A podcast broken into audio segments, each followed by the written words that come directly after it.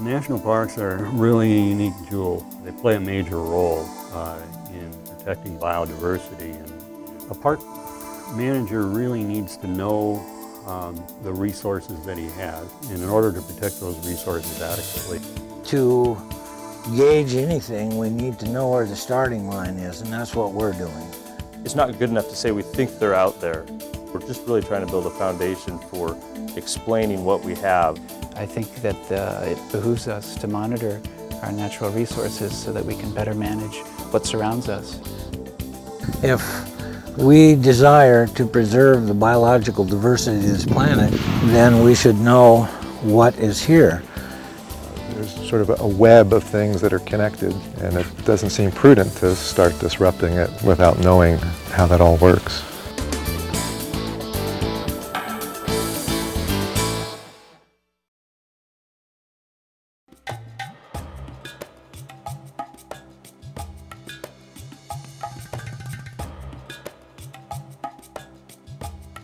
Freshwater fish were also identified by park managers as a resource they needed to know more about.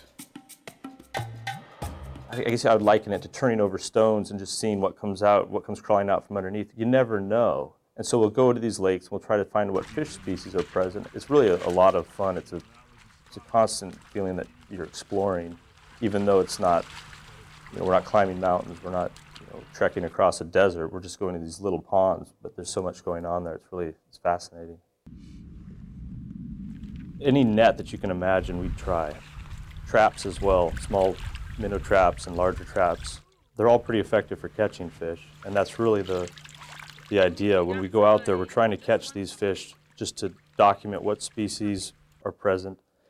And if we can get other biological information like size or length or weight, any different variable that would explain some part of their life history or some part of the variation that's present there, we'll try to collect that as well. So it's a pretty straightforward thing when it gets right down to it. It's fishing, and we enjoy it. Again, we're targeting all the fish that are present. So hook and line is appropriate for some species like trout and some of the larger salmonids, but uh, to catch a sculpin or a stickleback, you have to use a little bit different stuff. And so we'd use a minnow trap or maybe a seine for those smaller species. Researchers baited fish traps with a mixture of salmon eggs and fish oil.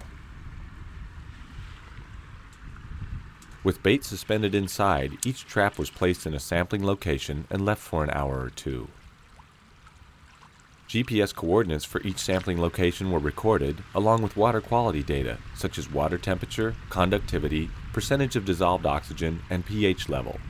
These data will help park managers detect changes over time when sites are selected for long-term monitoring.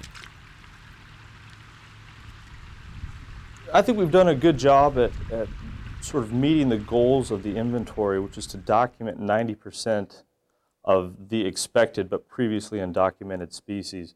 But what you can do is take a biogeographical look at an area and take the existing literature that's out there and form sort of a picture of what should be there. So based on what we know about the area and based on the distributions of fishes throughout the region, we feel pretty good that the, the ones that we've found belong in these areas, that, that we've captured most of the representative species. We're just trying to build the foundation for what's out there. So we'll be analyzing the length, frequencies, and we'll try to look at how species composition changes across parks and just some of the basic stuff. But we're just really trying to build a foundation for explaining what we have so that we can later apply it to management.